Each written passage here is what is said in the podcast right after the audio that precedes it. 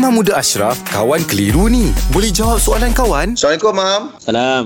Okay, soalan daripada Mat Hairul Izman bin Hussein tentang uh, solat jamak ni. Saya seorang peniaga, peniaga gerai makanan lah. Yang mana saya lah seorang bekerja, Mam. Dia lah masak, dia lah uh, yang hantar makanan, dia juga lah cuci pinggan. Soalan dia, Mam, bolehkah saya melakukan solat jamak walaupun kedai makan dengan rumah saya tak sampai dua mahalah? Dia sekitar 25 km sahaja. Jika saya tak melakukan jamak, saya pasti akan lewat menunaikan solat isyak. Jadi setelah uh, mohon pencerahan. Terima kasih, Ustaz. Okey baik cantik soalan ni sebab dia ada ke ada kepenatan. Saya faham dah. Ramai orang bekerja macam tu. Dia maghrib dia sempat buat, dia nak buat maghrib dengan isyak sekali. Okey.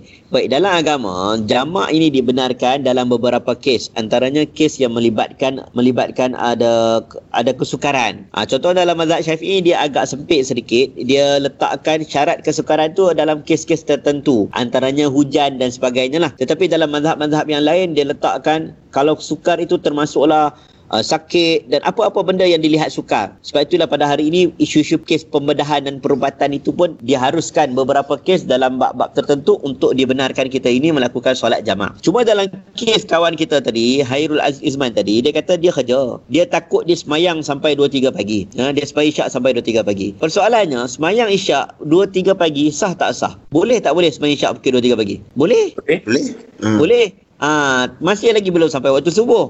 Boleh. Ah, jadi boleh kalau selagi mana dia boleh buat isyak, dia tak boleh dia nak qada. Ah, bukan nak qada, tak boleh dia nak jamakkan takdimkan sembahyang isyak dia dalam waktu maghrib. Sebab balik pada kerja, buatlah isyak tu.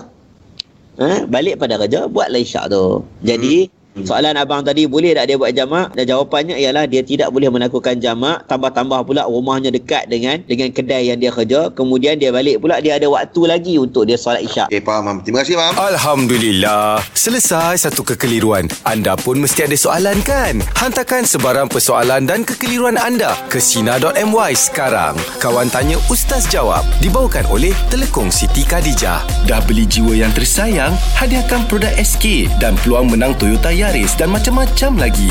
Kunjungi butik SK atau layari sitikadijah.com. Siti Khadijah, lambang cinta abadi.